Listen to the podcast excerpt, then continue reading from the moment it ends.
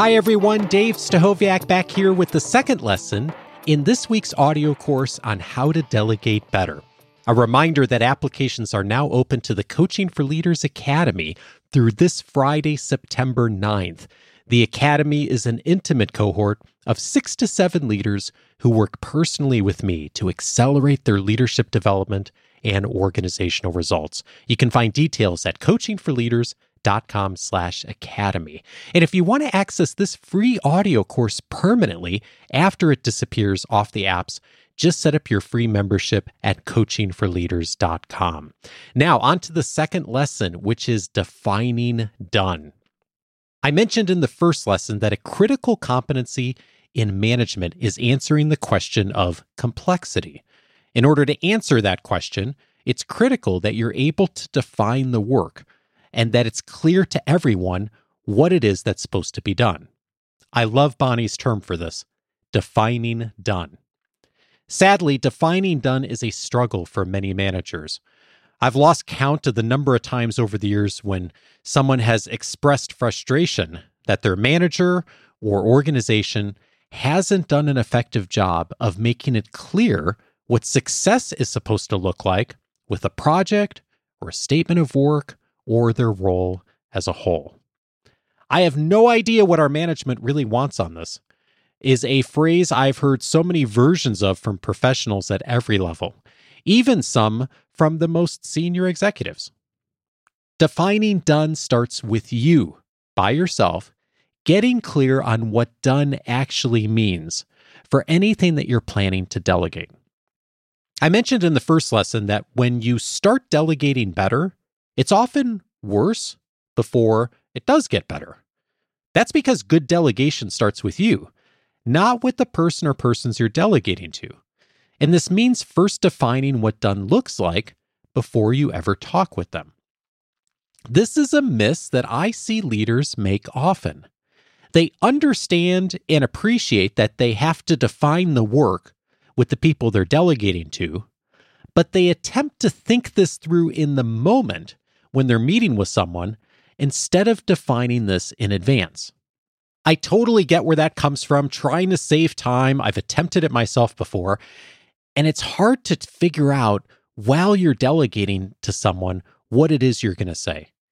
If you haven't spent time in advance thinking about what done really looks like, you're inevitably going to jump around a bunch, change your mind on a few things as you start talking it through with someone. I've seen people walk out of delegation meetings with their manager more confused than when they walked in because the manager went in so many different directions while trying to define what done looked like. Managers sometimes think that healthy discussion here is really useful, but actually, what most employees are looking for is first, clarity on what done actually is. The healthy discussion and negotiation comes after you've defined what done is. A big part of the job of management is to define the work and to define what it means when the work is done. Start there and make sure that that's clear before you bring other people in. This, of course, begs the question what does defining done look like? Well, there are three key aspects of work that you should have substantially defined in advance before you ever get into a conversation to delegate. Those three are time, cost, and quality. At the end of the day, almost any definition of success comes down to clarity on these three things. Clarity on these will help both you and the other party define what done is. Let's start with time. The most obvious thing here to define is the time frame that the person has to complete the work, as in, what's the deadline? That's usually the thing people don't miss. After all, most of our organizations don't work without some kind of deadline system. The miss when defining time is in establishing milestones along the way. This is really important, especially if the work being assigned is over a long period of time, has a high level of visibility for the organization, or if the person you're delegating to doesn't have that much experience doing this particular kind of work. So, yes, establish a deadline, and also define a few key milestones along the way that are going to help every party ensure that they're on track. We're going to come back to the usefulness of milestones in the next lesson. Once you know timeline, it's also important to be clear on the cost of the work. The easiest and most apparent thing to define here is how much budget does a person have to work with? But that might be just one part of cost. Occasionally, a manager will say to me, Well, there's not really a budget tied to this project. I'm just assigning work.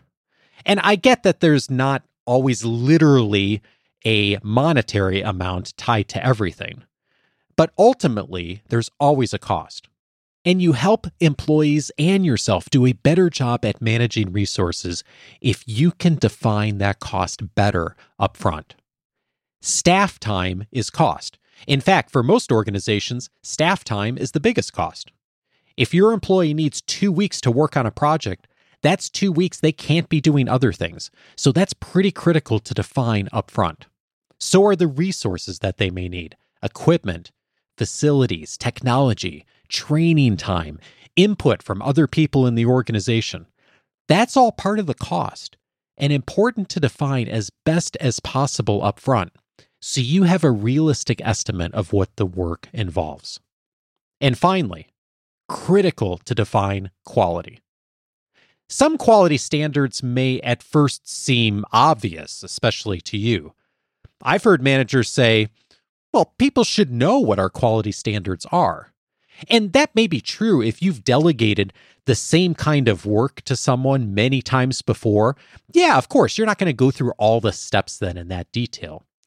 But a lot of the time, I find that what seems obvious in the manager's mind isn't at all obvious to the person who's never had this work delegated to them before.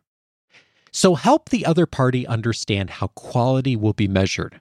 What metrics has the organization already outlined for this kind of work? What's uh, a non negotiable, and what are some of the things that are nice to have? What's the outcome that their work should produce for the internal or external client? Clarity upfront on quality standards will make it more likely that you get what you expect at each project milestone. By the way, even if you're delegating something simple, you can use these three standards effectively. Here's an example of how it could sound. Could you send me an Excel spreadsheet with a basic cost estimate for this proposal by Friday? It's not important that it's perfect, just need a ballpark figure. Don't spend more than 30 minutes on it. That's it for something simple. You've defined done time, cost, quality, all of those in three sentences. Now, for a more complex project, that's going to take more time. That's where you're going to want to document all of this. So many employees would benefit greatly by having a clear one page document from their manager on what the time, cost, and quality standards are for whatever work they're doing. Then they will know when the work they're doing is actually done. Now that you've defined what done looks like, you're ready to move forward with a delegation dialogue with your employee.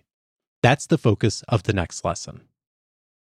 It's interesting to me that so much of the work of managers is to define the work that others do, but that so often we forget to define the work we should be doing on ourselves. In The Seven Habits of Highly Effective People, Stephen Covey said, Begin with the end in mind. That's just as important to do for ourselves as it is for others. When our academy cohorts begin, one of the first things that we do together is to draft a two to three year vision for what success looks like for each leader. And then we zero in on three focus areas from each person's vision to accelerate development on those specific skills for each leader during the academy. Our conversations, accountability, and commitments all focus on those three areas so we can help each member accelerate on what's most critical for them. If that kind of movement is important to you right now, you may want to consider the Academy. Applications just opened and you can find details and apply before Friday, September 9th at coachingforleaders.com slash academy. And if you want to access this audio course permanently, simply go to coachingforleaders.com to set up your free membership. Now that we have a framework for defining done, lesson three coming tomorrow is on what a delegation dialogue should look like. See you then.